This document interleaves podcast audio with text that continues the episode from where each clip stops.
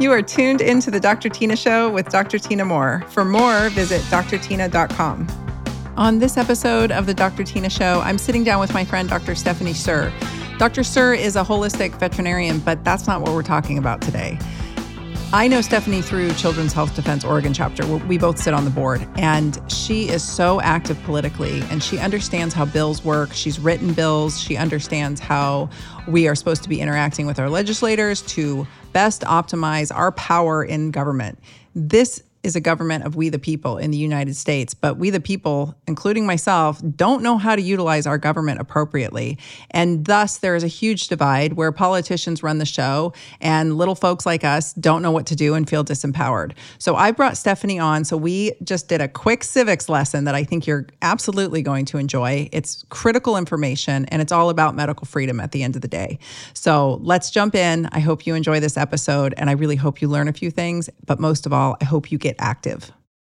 If you followed me for any amount of time, you know that I am constantly beating the drum on having optimal metabolic health, especially as we age, especially as we are walking into menopause and andropause. It is critical to avoiding all of the chronic lifestyle diseases that we're seeing in popular current society. Here's the deal my hands down best biohack that I have found is the NutriSense continuous glucose monitor. I love this thing. I use it quarterly to keep tabs on my own metabolic health and I want to extend a discount to you today as a listener of the Dr. Tyna show. You can get $30 off if you head to the show notes, head to the link, use the coupon code Dr. Tyna, D R T Y N A. That'll get you $30 off any subscription. I highly suggest you consider a three to six month subscription so you can really dial in your metabolic health, but any amount of time will be incredibly eye opening. They have expert dietitians to help you. They've got a really cool app that gauges everything in real time, and the dietitians help you figure out what the graphs mean. It's invaluable. Head to the show notes, link NutriSense, Dr. Tyna is the coupon code. Let me know how you love it. I can almost guarantee that something eye opening will be shown to you. Grab it now. Are you magnesium deficient? 75% of people are. Lack of adequate levels of an essential mineral like magnesium is going to impact several systems, as hundreds of biochemical reactions in the body are magnesium dependent. Magnesium really is one supplement that I believe to be a non negotiable when it comes to my daily supplement stack. So, how can you tell if you're magnesium deficient? Are you irritable or anxious? Do you struggle with insomnia? Do you experience muscle cramps or twitches? Do you have high blood pressure? Are you sometimes constipated? There are dozens of symptoms of magnesium deficiency. These are just a few examples. And while most magnesium products only contain one or two forms of magnesium, I found a blend that contains seven different forms of the mineral. It's called Magnesium Breakthrough by Bioptimizers, and I take it every day. Magnesium Breakthrough helps improve my digestion, supports my muscle recovery, and supports healthy bone density. Simplify your life and your routine with this all natural, full spectrum magnesium supplement. Head to bioptimizers.com forward slash Dr. Tyna and use promo code Dr. Tyna during checkout to save 10% on your order. In addition to the 10% off you'll get with my link, you can get free gifts with purchase up to two travel size bottles of Magnesium Breakthrough. But act fast, this is a limited time offer. Link is in the show notes. You know what to do.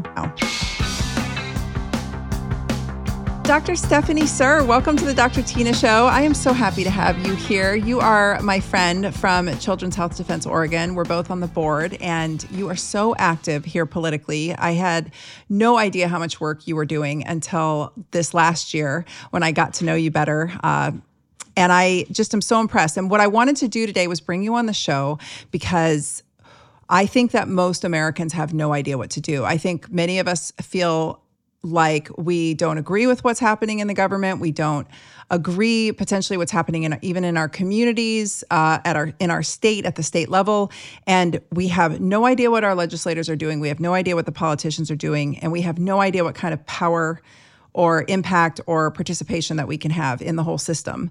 And that I think is such an important conversation to have. And while this is going to be more specific to Oregon, I want the information to be broad enough for the US at large. So, welcome to the show. Will you introduce yourself quickly? Thank you. Thanks for having me. Such a pleasure to be here. So, I'm Stephanie Sur. I'm an integrative veterinarian. I've been practicing for just a little bit over 20 years.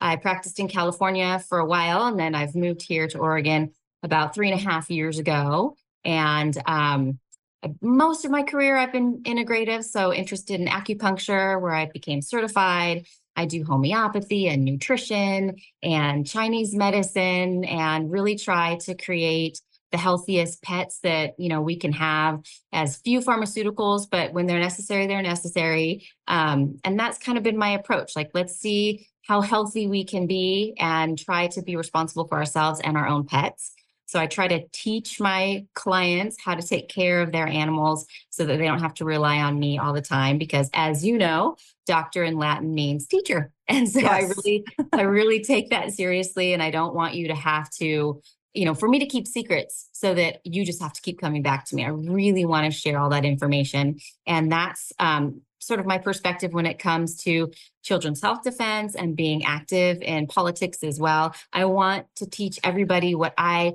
so painstakingly learned over the years um, so that we can all be confident and effective activists for the things that are important to us. And it may not be the same things that are important to me and that's okay. You know we have to have people working in all sects of, of what's important so we can have a great community. So thank you again for having me. Yeah yeah yeah I remember meeting you at the Children's Health Defense event in Ashland, Oregon. You guys invited me to speak, and I met with you down in the the green room, and I was like, "Oh my gosh, she gets it. She's a veterinarian." And I have to say that the last four years, it's been my friends who are veterinarians that really were probably uh, the most agreeable with what my stance was on things because they were like, "What are the humans doing?" like what we understand how these things work and yet what are the humans doing? And you know it's just it's been really interesting. Anyway you and i got along really well and then you guys uh, invited me onto the board which i'm so honored to be a part of. And something i do not understand is how any of the politics works. And last year we had a bunch of bills come forth, and then I realized later you had written them and you had put them into play. And I had no idea that this was even an option. Like I didn't know people could do that. I I, I mean I, I quite literally most of the things you do I didn't know were possible. I have no idea how to do. I fully admit complete ignorance when it comes to politics. It was something I unfortunately, like a lot of Americans, ignored completely during the past many years, and uh, to the point of like you know barely getting through civics class and not paying. And I don't even think they have civics class anymore, but. It, it really hit me in 2020. I thought, damn, of all things, I wish right now I was a constitutional lawyer. I, I mean, that would have been a preferred angle to have during the past few years. And so, as things have, I feel like things have really escalated on the timeline, meaning the craziness that has ensued has just ramped up. And it's almost like, you know, we got thrust into what we got thrust into in 2020. And around here in Oregon, you and I know it was craziness. Um, and you were in California, so like the whole West Coast nonsense. But I feel like it's sped up. I feel like they keep throwing things at us, hoping we won't notice. And in the meantime, it's to be totally honest with you, and from what I've heard from others, it's paralyzing. It, we just, I don't know what to make of it. I don't know what to do. I feel powerless against my own government. Um, this is supposed to be, you know, we the people for the people. The government's supposed to be working for us. We pay their salary. And yet here we are feeling like sitting ducks. So hopefully over the next hour, we can go through some of these high points and really figure out how we can empower ourselves and, you know, make an impact.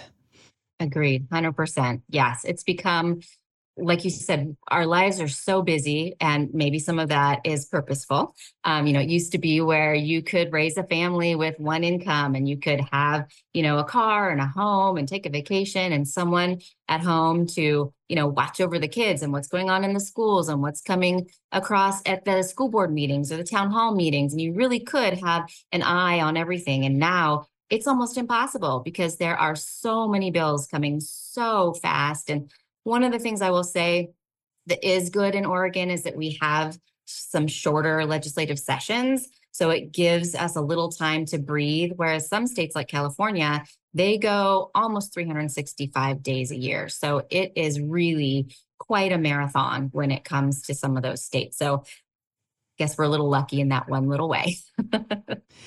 and you said something off the air before we started recording. You know, politicians, we've kind of got them up on this pedestal and they're untouchable and they're, you know, we're, we're um, intimidated by them. But you know, it's supposed to, like you said, it's supposed to be like the local farmer who, and I, when I read about the history of the town I live in, Amity, Oregon, that's how it was. Like you know, the people, and it still is to some degree. The people who own, you know, big parcels of land, who've been here for generations, the people who started it, those family names are still here. Those people are active, and I mean that's how communities are supposed to be ran. And I feel like we've completely lost touch with that. And if I were to walk up to a politician, I don't know what they do.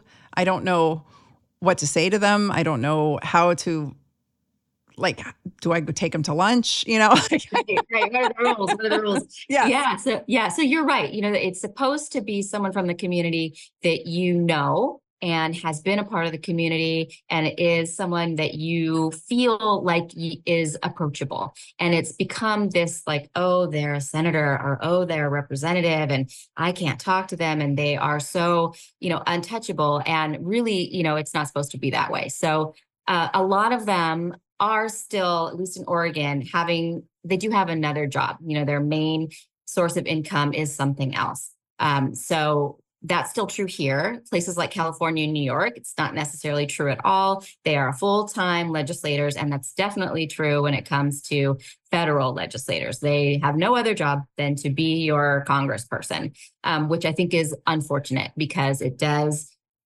set them up uh, to be untouchable and to feel out of touch with the community because they spend so little time there but they are just normal people who decided to get involved. Usually they start someplace like the school board and then they make their way up. And so just keep that in mind that it is your neighbor and you should be able to approach them. If they have an attitude that they're un, unapproachable, then let's get them out of office the next time because they really are meant to represent you. And you do pay for the building that they work in, all the staff that they have, as well as you know the the salary that they make, which granted it's not that much here in Oregon, but nonetheless, they they are supposed to be answering to you. So Okay, perfect. Good to know.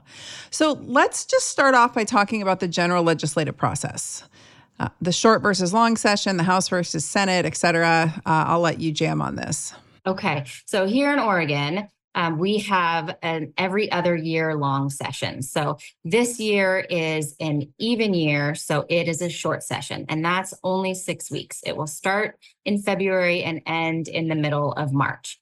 Um, it was meant to be cleaning up last year's bill. So, you know, if something went through, it didn't quite work out the way we wanted it to, it needs some amending. Let's come in for these, you know, few weeks and and clean up some of these issues. Um, things have changed now. They do try to get bills through that are brand new and maybe even controversial because there's such a short time. People don't even hear it's happening before the session is over. Um, so that is a downfall. And then on the odd years, we have a longer session, and that will start in February and go through June. Still not that long when you think about some of the other states that are going almost year round but every other year, long versus short. So that's kind of how Oregon works. Um, a lot of states are like that too, where they maybe even go every two years. I think Nevada, if I remember correctly, meets every two years, which is nice. It gives you time in between to kind of rev up, see what's going on, um, you know, get ready for what's coming and, and re- relax and rest in between. Um, okay, so the next would be House versus Senate. So here in Oregon, we have House of Representatives and then we have the Senate. The two together make up our legislature. Senate is considered a little bit higher up because usually you start in the House of Representatives. It's a two year um, elected stint, and every two years you have to re up. And when you go to the Senate, it's every four years. So there's less senators and more representatives. So representatives have a smaller number of constituents, they represent a smaller area whereas the Senate is going to be a little bit bigger on the map. So that's the difference between House and Senate. So I saw, am I wrong? In Oregon, we have senators for each district? Yes. And districts are, you can look them up online to see which district you are in, and it's by zip code. So where you live is a, is a district. The way it's supposed to be cut up is that people in the district kind of represent the same things. Like, you know, think of Eastern Oregon. That tends to be more rural. It tends to be, you know, a little slower pace, maybe a little bit more conservative. You head towards Portland, you know, Multnomah County, that district tends to be more, you know, urban. The people might be a little bit more on the progressive liberal side. And so you definitely want someone representing you and people who are like you so that you can have a voice. Whereas if you're kind of the outlier in the middle of this other area, you're going to feel like nobody, there's nobody here to represent me. So they're supposed to cut up the districts to kind of represent both um, how people feel politically as well as kind of geographically. Things have gone a little wonky when it comes to that. There's been some problems with that. The Secretary of State's had to get involved, but nonetheless, that's the way districts are divided. So it's um, population and geographically. Okay. And is there state senators as well? Yes. And those are going to represent you in Washington, D.C. Okay. So those are also by district, and every district has a number. And all of them are different. So you're going to have a different district number for your Congress people, your House of Representatives, and your senators. So you will have four different districts that you are in. So you're oh going to have your your US senator, your US representative, your state senator and your state representative. So those are your four districts and your four representatives. Okay, that's super helpful. That that makes a lot more sense to me because it's I you know people who know what they're doing they'll start talking and that it sounds like jargon to me. I'm like, what are you talking about? Totally, totally. Yeah. Yeah. Okay. Um, and then we're going to, at the end, talk about how to look up your elected official. And let's talk about the capital location. I don't even know, like, what is the whole point of the capital and the map of the building, where to, like, we don't have to go into that so much for Oregon necessarily, but I don't even think people know what's happening inside that building. Right, right. So the Capitol building, obviously it's Salem here in Oregon, is going to usually it's got that big dome. Every Capitol kind of looks the same. The big dome, and you'll see like two wings. And one wing is going to be where all the senators' offices are, and this is your state senators. And the other wing will be where all of your representatives' offices are. And then amongst those will be what are called committee hearing rooms. So, say if you want to go listen to the committee on education, you would look up like, oh, okay, which room does this committee meet in? And you could go listen to all of the bills that they're hearing about education. And then there are also um, a room that every Senate senator will meet in and a room that every representative will meet in when it's something that's being decided by the entire Senate or the entire House of Representatives. And those are also located in the Capitol building. The governor's office is also located in the Capitol building. So it's the place where all of these people are, usually Monday through Thursday, sometimes on Fridays as well. Um, certainly, if you were to set up a meeting on a Friday, they would be there. But they're supposed to come home and be with their families and do some things in their own districts, you know, on the weekends. Um, and they will oftentimes be home during off session times. So if they're not supposed to be reading bills, but that that's I mean, the Capitol has all of those people in it, and all of their staffers are in there. Um, there's even the Legislative Counsel, which are a bunch of lawyers that are paid for by us, the taxpayer, uh, taxpayers of Oregon, who are there to help answer questions that the senators or representatives may have about the law, um, and also for us to go and ask questions about the law. So it's nice that we have the Legislative Counsel. I believe they're in the basement, which sounds kind of sad, but nonetheless, that's where they are. and we can sit in on these committees. We can, any one of them. And you can also now, because of um, technology, watch them virtually. And they have okay. they have to let you know when they're being held. Do keep in mind they change things often. So it's not going to be like, you know, if you and I set a meeting, we would never dare like change it because we're professionals. But when it comes to these guys, they might go, eh, never mind. We decided we're not going to have that meeting today. We're going to have it tomorrow instead. They do move things quite often. So it's never set in stone, which is why it's nice. The virtual stuff is kind of nice because if you were planning on watching it and you drive all the way up to Salem and then they've postponed it, I mean, that's a, a huge bummer. So plus for technology. Okay. Okay. Very cool. All right. Let's let's talk about lobbyists since we're talking about the roles of everyone. Um, what is a lobbyist and what do they do and how does this all work? Because I, again, have no idea. Yeah.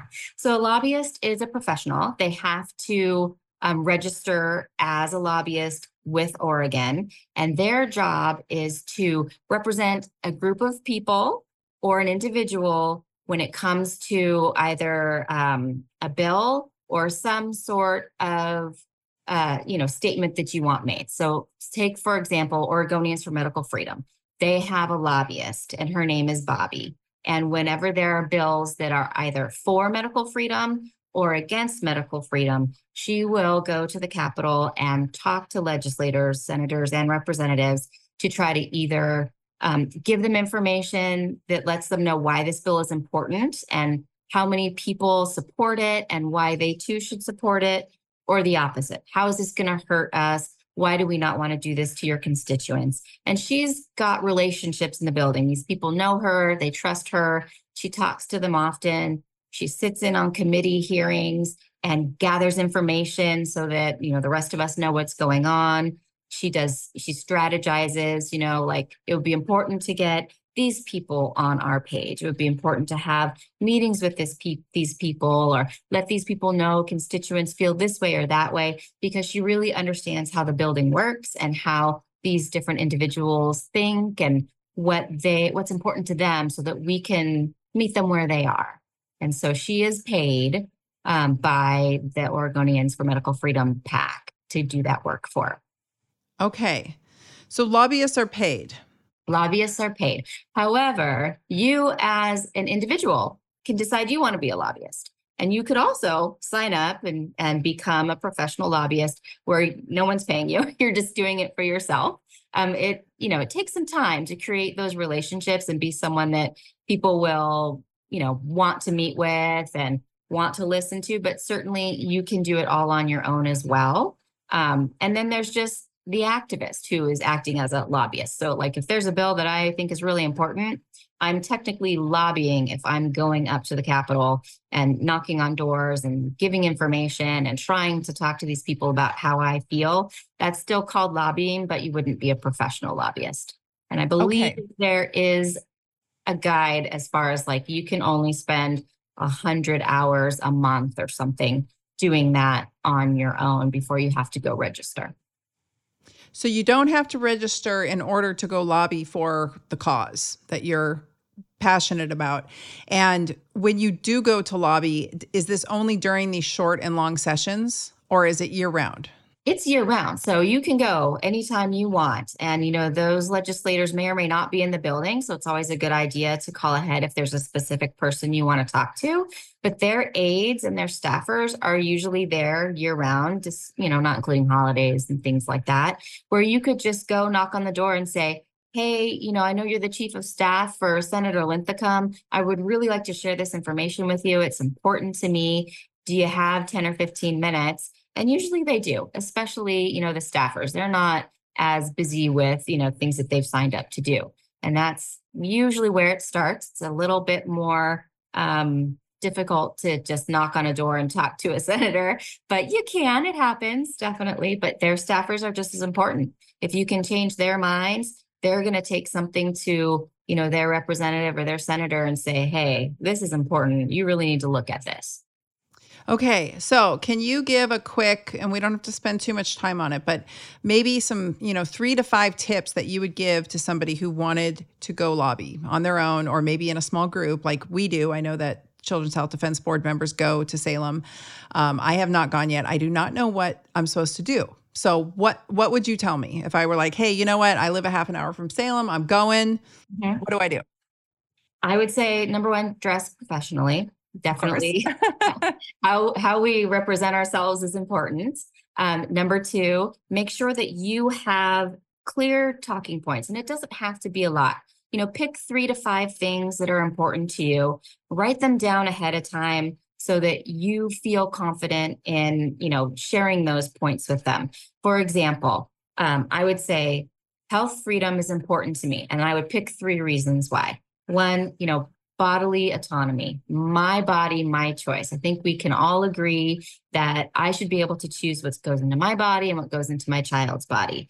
Number two, um, you know, something like my child has a right to an education, whether or not they follow these guidelines that the CDC puts out, don't you agree that every child in this state has a right to an education? In fact, the Constitution even says so. You know, pick some some points that are, you know, kind of surface, but at the same time, really something we can all agree on. I wouldn't go in guns a blazing with, you know, anything that somebody might consider a conspiracy theory. Like, really start with the facts and what's important to you and make sure it's just three to five points that you're comfortable sharing. Um, always be polite. I think it's very important, even if they're not treating you well, which they they do. I mean, Oregon people are really nice. California is another story. But you know, make sure you're treating them respectfully. Know who they are. I wouldn't show up and knock on a door and be like, "Well, where am I? Who is this?" Know that you're. You know, it says it right on the outside. This is you know Representative um, Davis, and you just know who they are before you go in there. And if you are their constituent, meaning they are your representative or your senator, make sure you tell them that. You know, introduce yourself. I'm your constituent. I want to talk about these things that are important to me. Do you have a few minutes? I think that's the best place to start. Are you able to make appointments with these folks?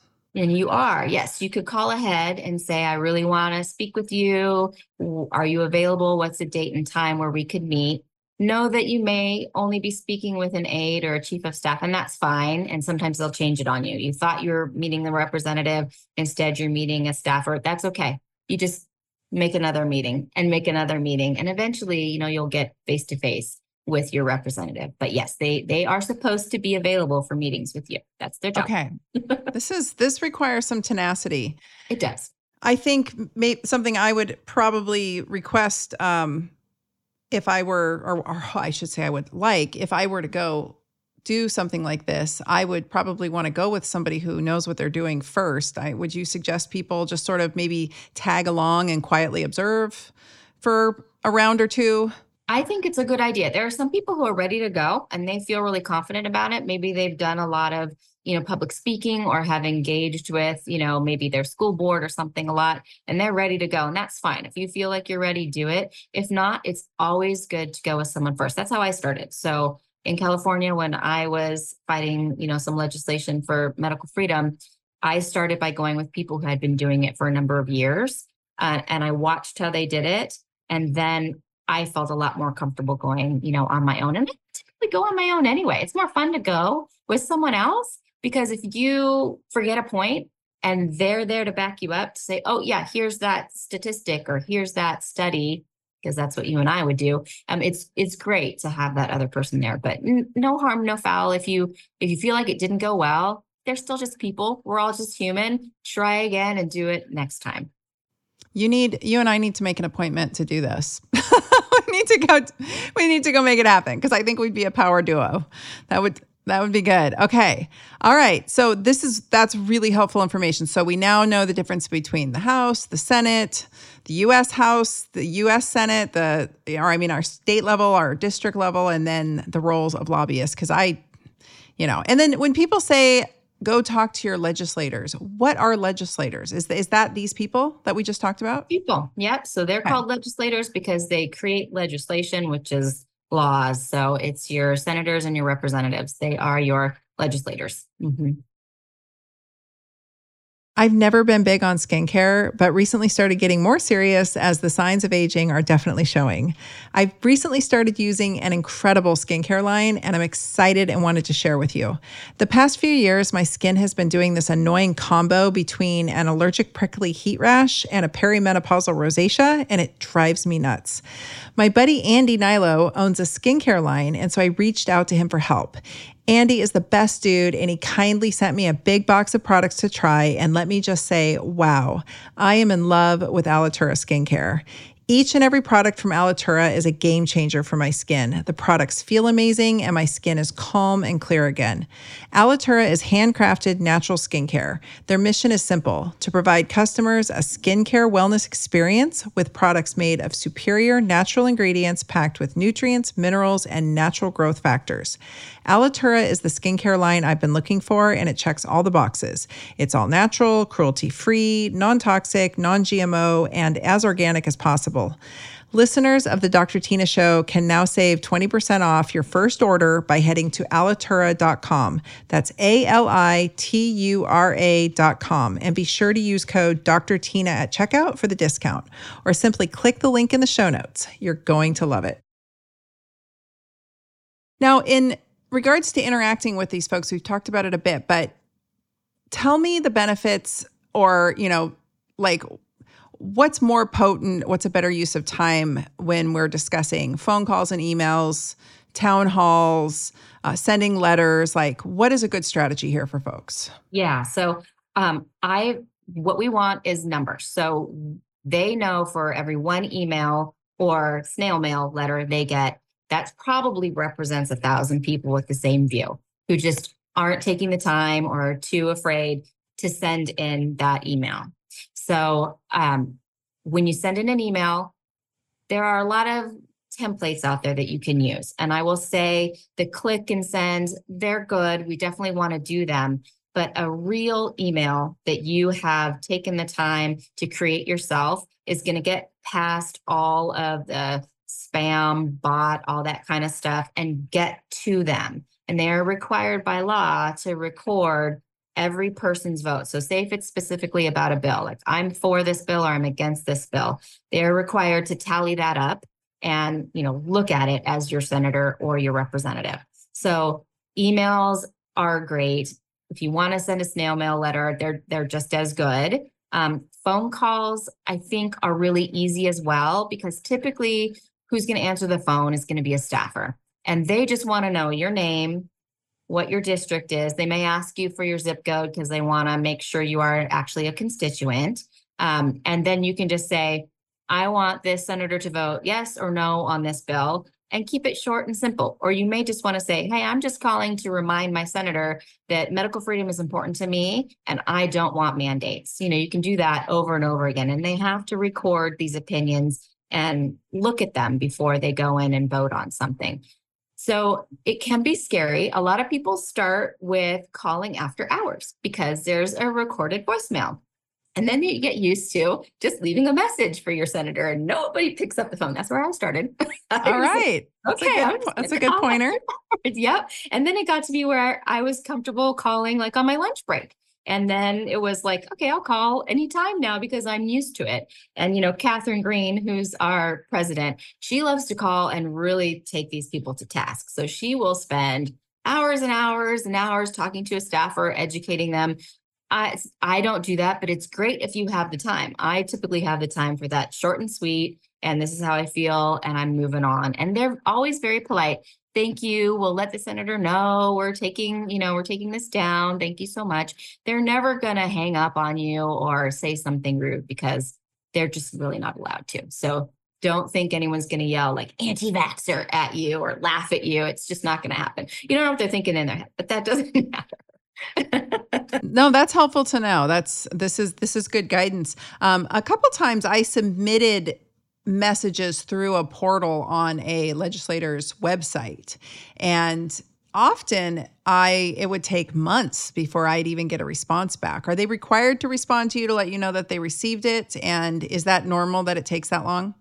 They're not required to let you know they received it. Some of them do, some of them don't. Um, and it can take a long time, especially if you go that route, which is why a phone call or an email that's separate just to their email address can be faster. Um, okay. But some of those, I'll even it'll even be two weeks sometimes before they respond to me. No, thank you for that email, especially if you're a constituent.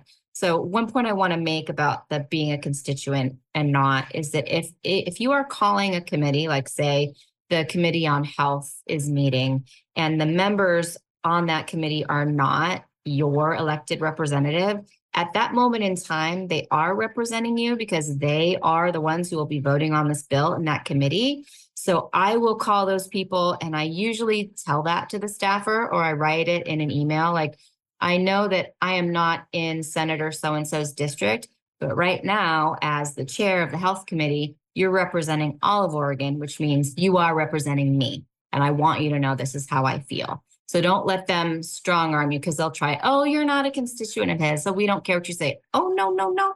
Right now, because my representative is not on that committee, you are representing me. And then they kind of, they kind of shut up about it and go, okay, you're right. That's really helpful. How would you suggest people start? Would it be, is there a way that we can, and would it be important and prudent to start with knowing who everybody is in your four, you said four districts? Yep. So knowing who everyone is and perhaps reaching a handout to those people specifically to start. Um, Yes, know- I would say that's the best way to start.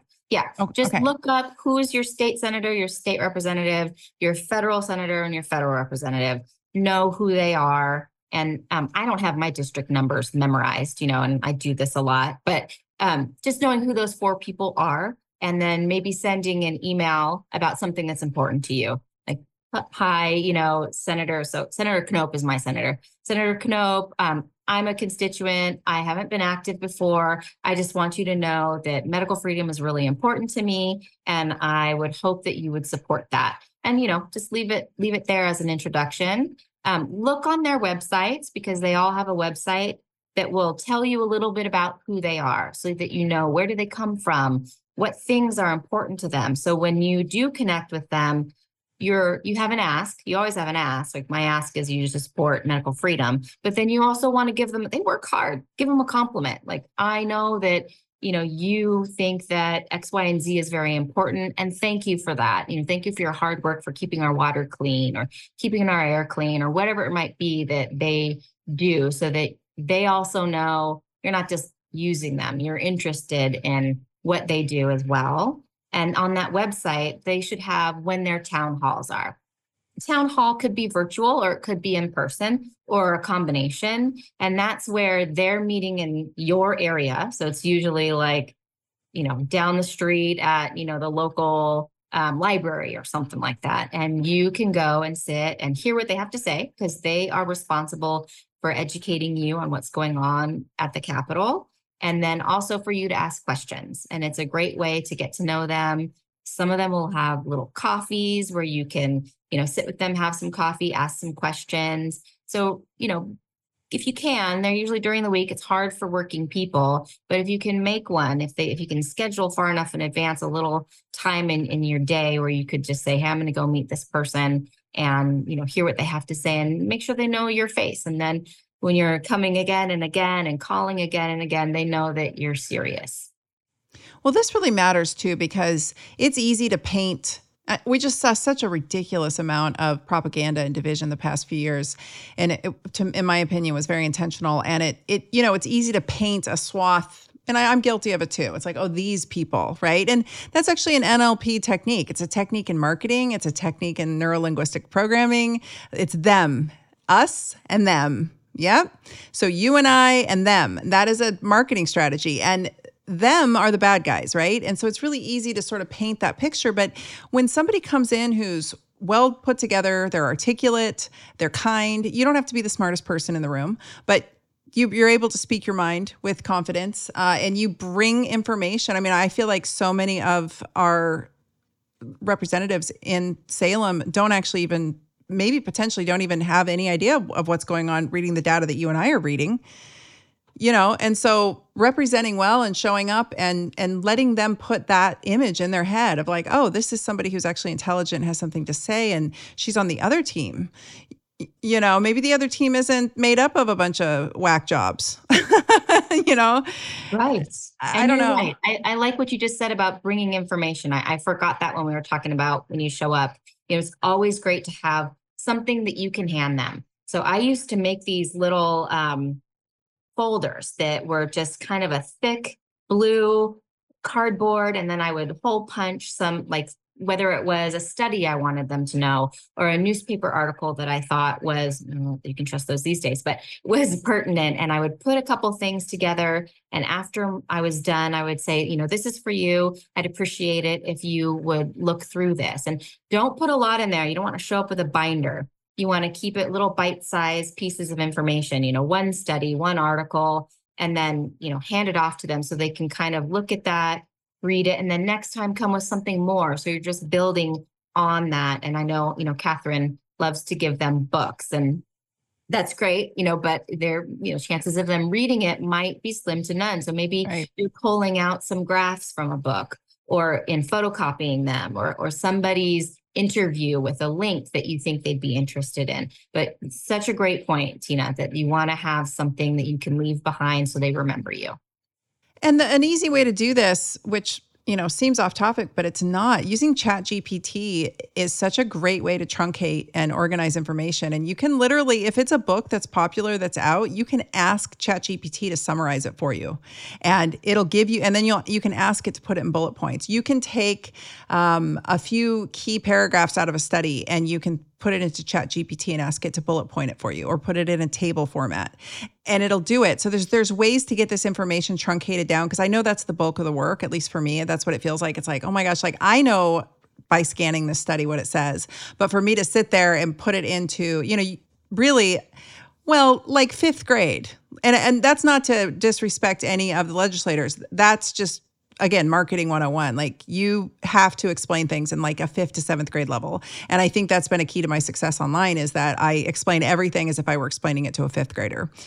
So and that's not to uh, again to discredit my audience's intelligence level. That's just the best way to get information across. And so you can ask chatgpt to, to say it like please explain this like you're explaining it to a fifth grader. And it'll give you a nice summary and then you can take that and print that off and bring that you know bring that with you. So you're not like here read this 80 page medical study. Right. They're not going to read. right? So that they can go make sure you weren't lying. That's a beautiful idea. I love that.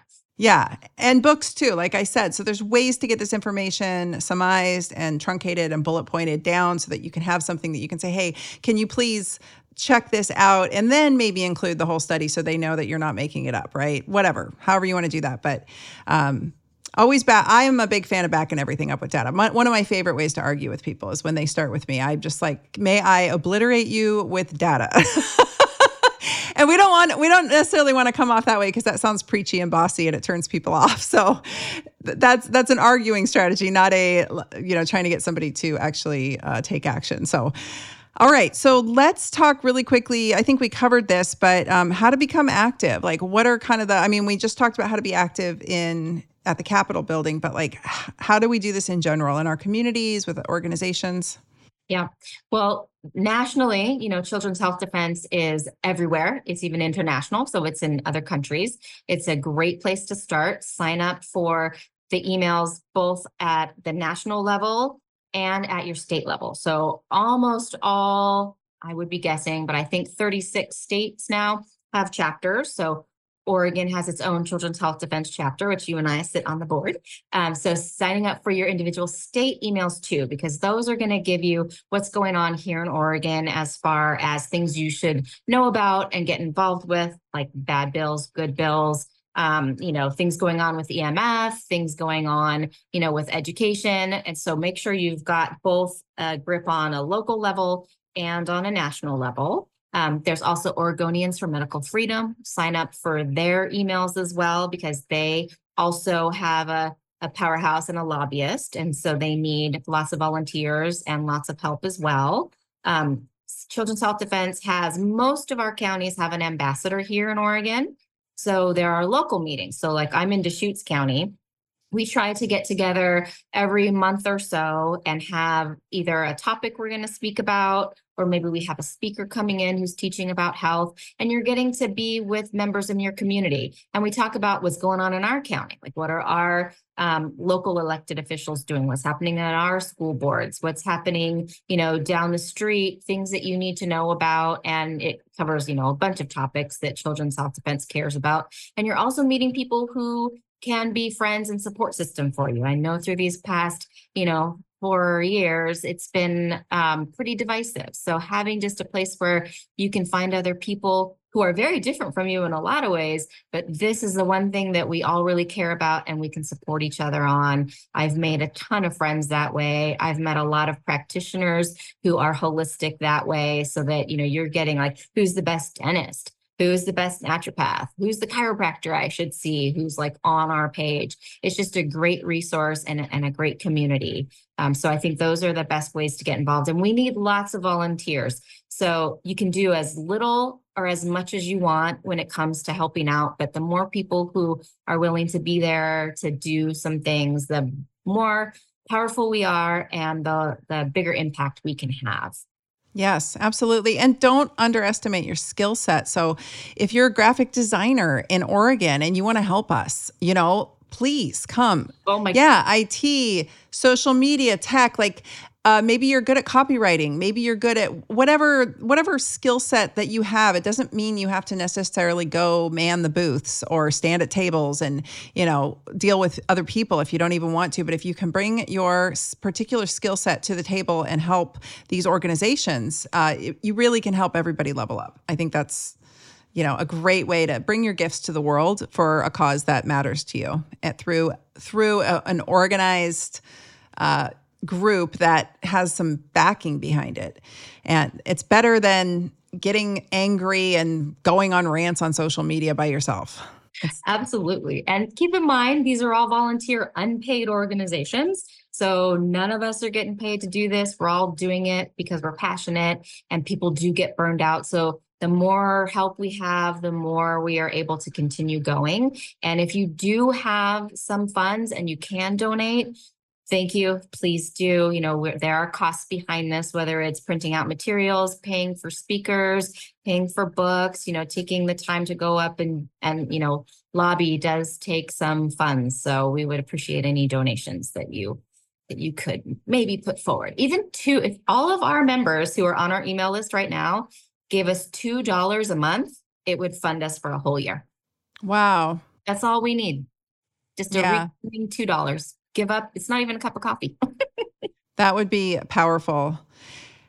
And it also keeps you abreast of what's going on. And so when nonsense starts coming down the chute, you know you're you're notified you know when it's time to rally you know when it's time to organize and group up and and start having conversations you know so and you're really good about keeping me and the board up to date and and the and Oregon chapter and I I know that the National Children's Health Defense it does a spectacular job of really staying on top of the news of what's happening.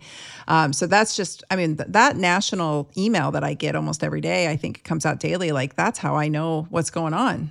And yeah, really important. So, and again, if if all you can do is give money, money is great too. Any way that you can support the I don't want to say the fight, but that's really what it, you know, in some places that's what it's coming down to. So, I was on the association for uh, the Oregon uh, Naturopathic Association and Doctor Association. And I left that organization so that I could come be on this board because this was way closer to my heart at the end of the day. Uh, without medical freedom, what's the point of even being a doctor, right? So I, I felt, and you guys are my people. And so, like you said, it helps you find your people. There's been times when I've invited followers to some of our events and, uh, folks will come and they all say the same thing at the end. They're like, thank you so much for inviting me today or notifying me or whatever it was. Uh, I found my people today. You know, I don't feel so alone. And it, this has been, it's been so isolating. And I think, again, that was partially intentional.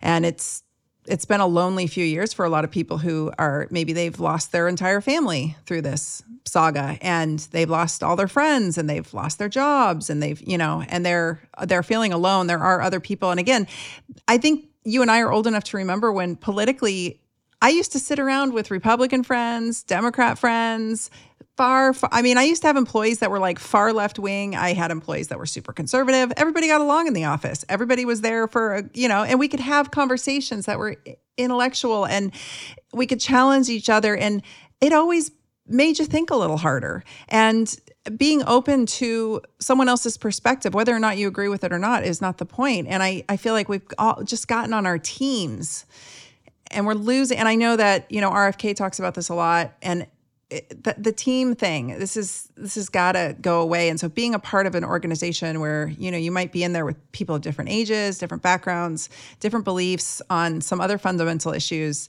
But we're, like you said, we're, we're in the one thing that matters to us, the fight. Yeah. And we have to be able to disagree because like that's how science works. You have to have someone challenge you you have to disagree and you still have to be okay with well that's not how i think that works or that's not what i think about that topic. But we agree on this and let's work together so that we can maintain this fundamental right to choose what goes into our bodies. Whether you believe in you know border control or you don't or you think it none of that matters if like you said if we aren't free to choose what goes into our body none of the rest of it matters. So let's just all come together on what we agree on. And i remember 100% exactly what you're talking about. You know in college i remember i had some friends who were so conservative when it came you know to financial things. And i was always just fascinated by well why do they think that and where does yeah. that come from? And i was always just curious and that curiosity and you know exchanging ideas definitely you know helped me to decide what i actually believed versus what i had read or what my family believed. And that's i think how we learn and grow and some of those people are still to this day some of my closest friends and we disagree on things and it, we laugh about it. It's just totally fine. And that's how it's we totally need that again. just like rfk says heal the divide. We have to come together or they right. win. They. they, them. them. them. Megacorp. yes, yes. the, the evil empire, as I call it. But, you know, I do think, I will say, as someone who grew up in Portland, very liberal uh, city with very conservative parents, I was always sort of right in the middle. And it's really hard to be a moderate and sit and look at both sides. And um, my husband and I tease each other because we will watch some extreme content from both sides and we'll be like did you hear this? And you know we it, and it's it's hard. It's hard to sometimes listen, sit down and listen to it. But all that to say is um it is just an exposure issue most often i found with people. If somebody came like I had colleagues in chiropractic college that came from really small rural towns and when they showed up in Portland they were like they had never honestly ever hung out with people of color or they had never hung out with you know the LGBTQ community and they just were almost scared of it. But instead of it, it the fear comes off as an ism as you know uh, racism or homophobia or something like that when it all it literally is is just an exposure issue. And the more we can be i mean that's why travel's so awesome right? Like the more that we can be exposed to different people find common ground that's how humans are meant to function and thrive. It's not Yes, I'm like you. I grew up in the California Bay Area, which my cousin calls, you know, a Benetton catalog. She's like, you know, Steph, not everybody grew up in a Benetton catalog like you. Like you, they weren't exposed to all these cultures and different ways of thinking, and uh, it was a it was a blessing, I think. You know, and but I also recognize that people who didn't have that exposure, again, it doesn't mean like what you said. They're not a racist. They're not a bigot. They're not a whatever phobe. They just need to be exposed to it. Most humans are really good and most humans are really accepting. And I feel like it's it's a propaganda thing to make us feel that we're not. And um I'm just really not for that. We we will all come together when given the opportunity. We will help each other. We will support each other. We will do the right thing when given the opportunity. Absolutely. And and it goes both ways. I now live in a rural conservative community of farmers and uh, Christian farmers and I had, you know, I was I was a bit um, you know, I I used to, when I met my husband, I was like, honestly, I thought all the folks from out here were just a bunch of hicks.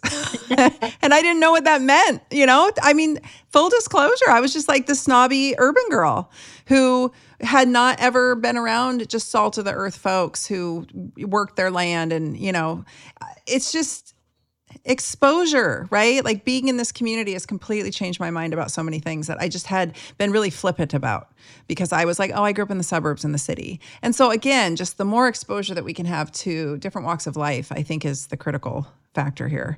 So, so true. Because my, I think I've told you this, my husband is Hawaiian. And um, we, we were looking at places to move, I was like, well, maybe we should go to Idaho. I feel like they're pretty solid medical freedom. And he was like, no, don't you know there are white supremacists there and they won't like me? And I was like, really?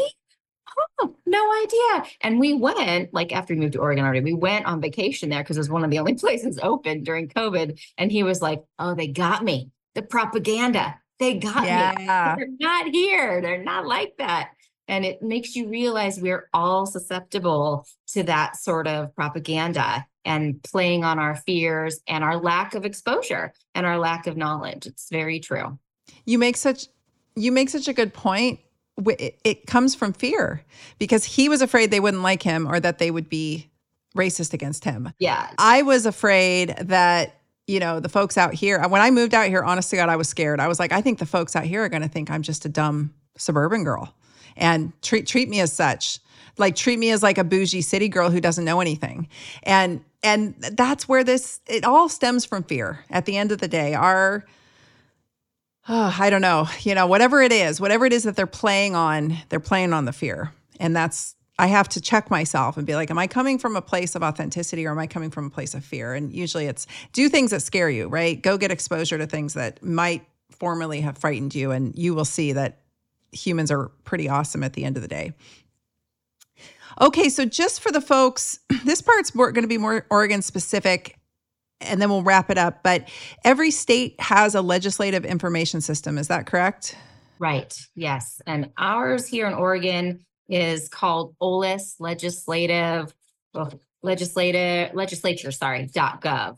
And if you go to that website, you can do a number of things. And this is going to be true for every state. You're going to be able to go to that website and look up by your address who your legislators are. You know, who's your representative and who's your senator um, in that state. And you're also going to be able to look up every bill that's coming through that session and every committee, what they're hearing and when they are meeting. So that website is something that you should find and familiarize yourself with and make sure that you know exactly where you need to look. Um, I'm happy to share my screen if you'd like and show you what Oregon's look like um, if if you want me to. Yes. So this is ours for finding your legislator, and it's www.oregonlegislature.gov. And if you go right here where it says find your district and legislators, you it needs your your whole address. I'm not to put mine in, but once you put that in there um, and you hit go, it will tell you who your um, representative is and who your senator is. And then on that same place, this one here that says OLIS is where you can click. And it will take you to looking at, move our, our faces down to bills. I think this is the most next important thing. So if you know the bill number, if you're like, oh, I heard that SB 254 is really bad, you can put that in. I don't know if there's an actual 254 and then hit go and no no results found but if there were one you could click on it open it up read what it's about and then also see where it's moving you know which committee is it going to be in um, when's it when are there dates where you could um, write in and say you support it or you don't? Or dates you could you know show up and call in and give your support? So really quickly i think those are the two most important things to know about that website is how to find your legislator and how to find bills. And typically if you're more novice at this you're going to be hearing from like our email like there's this bill that's great or there's this bill that's bad and you can go put the number in and, and track it Okay. Now, quickly, I know that in Oregon, and maybe it's Oregon um, Medical Freedom Group, the or Oregonians for Medical Freedom. Is there? They track the bills, don't they? Don't they have a website where they kind of keep you abreast of what's happening? Yes, and that is going to be Unite Oregon Now.com. And when there are bills that you we think are important for medical freedom, you can come to this website, how to follow bills. And this is actually kind of a, a cool thing if you wanted to do it. Um, Nicole DeGraff here will actually walk you through on these little videos exactly how to receive emails about that bill from Oregon legislature themselves. So Oh, I cool. recommend going through there and, and signing up. So I actually get emails um, when there's a bill I'm watching telling me that it's moving so that I don't even have to keep checking myself. And that's through this little process here. So I would watch Nicole, Nicole tell you how to do that. And again, that Unite Oregon Now and this is the home page. Okay, we'll we'll put all the links in the show notes. Yeah. Perfect. That's very helpful. Okay, so that takes us to Oregon Legislation 101, which you just clicked on. Tell us about that. Yeah, so this is an in person training. People from CHD, myself included, people from Oregonians for Medical Freedom, we are going to be in Salem giving tours to anybody who wants to get familiar with the Capitol so that you walk in there and know where you're going and feel really good about it. So we're meeting in Salem at 1030 at a place called Ike Box. Um, it's off, it's just a, a couple blocks away from the Capitol because the Capitol is under construction right now. So a lot of the places we used to meet, like inside the Capitol, are, are closed down. Um, so we're going to meet there. There's an 11 a.m. tour and then a 1 p.m. tour. So show up and we're going to have bullet points both from Oregonians for Medical Freedom and from CHD that talk about the things that are important to people in our community that you can take with you if you want to give them to legislators or just take home with you to think about. But those two tours, we're going to take you straight through. Here's where the committee um, meetings happen. Here's where the senator's offices are. Here's where the House of Representative offices are. Here is the, what we call the Senate floor and the House floor, where the entire group meets to vote on a bill. And here's the governor's office. And then, you know, we're going to pop our heads in with some friendly legislators and say hi so that you guys can meet some of our medical freedom friendly people um, and just get to to feel how comfortable you should be, how approachable these people really are. So it's really just the beginning of training on how do I go to the Capitol and what would lobbying look like.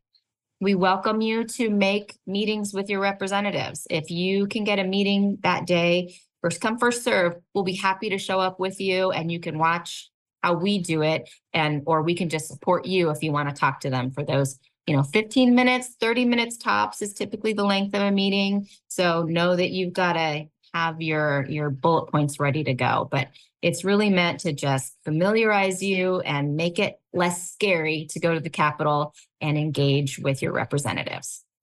I love that. February 9th, if I didn't say February 9th. February 9th. At, and then those meetings they should schedule after the 1 p.m. tour because you guys are going to be busy that whole first part of the morning. So it should be afternoon. Yes. And you do have to make those um, calls ahead of time. So start Yes. calling now if you want an appointment on that day. You're probably not going to get a last minute meeting with one of your representatives. Okay. I will not be there. I'm going to be in Hawaii for my 50th birthday. So I will send you all good strength and good vibes. Birthday. Thank you. Hawaii Awesome. sounds fun. yes, I need it. I need to I need to go dry out a little bit. Get some Is- sun. Stephanie, is there anything else that we haven't discussed that you want to make sure that everybody hears? Um, yeah, I mean, I would say one thing to just kind of keep on your your radar, and I don't know that it's gonna rear its ugly head this short session. I haven't seen, I've been searching through the bills coming up for keywords like vaccine or mandate and you know certain things you can search for. But our um kindergarten entry vaccination rates for school in Oregon have gone down. So what the public health people want is like a 95% coverage. So they want 95% of incoming, you know, kindergartners who have had all the shots required for school. And if they drop below that 95%, it's an average rate, they start to worry about outbreaks. So just know that our kindergarten rates have dropped below that 95%. So I am guessing the next session, there's going to be a bill to try to remove our non-medical exemptions, which are usually a personal belief or a religious, um, you know, belief in, in this case for why you don't want to vaccinate your kids. And they've come for it several times before. The most recent was 2019, a, a bill called HB 3063, which stands for House Bill, meaning House of Representatives. It came from Sherry Helt in the who's no longer um, elected. Yay. But um, nonetheless, I would start gearing up and start um, planning. You know, whether that's a, a mental gear up, whether that's getting the you know statistics and you know relearning all the things we we knew back when we were fighting HB 3063 about why it doesn't matter if these kids are vaccinated or not, and also looking at those constitutional aspects. We all have a right to an education. We all have a right to access society. Just start kind of, you know, preparing yourself. There's probably a fight coming in 2025. Okay. Yeah. Educate yourselves, people. It, it's not good to come in with anger. That 2019 session had some, there was some blips uh, from folks who were angry, and it really set the stage and, and left everybody with a bad taste in their mouth for everybody who was fighting for medical freedom. So we don't need that again. We need calm, educated uh, presence. Level headed people. Yeah. yeah. Yeah. All right. All right. Well, this has been so helpful, honestly. And I hope that all the listeners got a lot out of it as well, because this pertains to your state. And this was basically a quick civics lesson. from Stephanie Sur. Um, really, really helpful. Really important to get involved. Again, educate yourself, keep yourself abreast, try to find your community, try to find organizations that are doing some of this work for you so that you can like she just showed the uh, the website where everything was already listed there are people there are boots on the ground doing the work get involved and support them however you can with your talents or your finances or your time yes yes please 100% Thank you, Dr. Tyna. That was great. And I'm so glad that it was helpful. And I'm so glad that you were able to do this with me because you are such a powerhouse and you reach so far. And I think that you have the power to educate so many. So I really, really appreciate you. Thank you, lady. You're going to have to take me to Salem and show me how to do it. I will. You got it. It's a date. All right. All right. Everybody listening to the show, if you enjoyed this episode, I'd love to hear back from you. You can email it uh, email us at podcast at drtyna.com and please rate, review, and subscribe on your favorite podcast player. It really helps get the word out. I'm just trying to help people gear up for what is coming. Like Stephanie mentioned, there are a few battles I think that are coming, and we need to know what we're doing this next round and we need to be more organized. So, with that, I will bid you adieu. Thank you for listening to the show, and we'll be back next week. Thanks for listening to the Dr. Tyna Show. Please be sure to follow me on Instagram at Dr. Tyna, that's D R T Y N A, and Dr. Tyna 2.0, as well as visit my website at drtyna.com. This is a Resonant Media production produced by Drake Peterson and mixed by Chris McCone. The theme song is by John the Guilt. As always, you can email the show at podcast at drtyna.com. And if you like this episode, please rate, review, and subscribe on your favorite podcast app. See you next week. This podcast is for general informational purposes only. It does not constitute the practices of medicine, nursing, or other professional healthcare services, including the giving of medical advice. I am a doctor, but I am not your doctor. No doctor patient relationship is formed. The use of this information and the materials linked to this podcast is at the user's own risk. The content on this podcast is intended not to be a substitute for professional medical advice, diagnosis, or treatment. Users should not disregard or delay in obtaining medical advice from any medical condition they have, and they should seek the assistance of their healthcare professionals for any such conditions.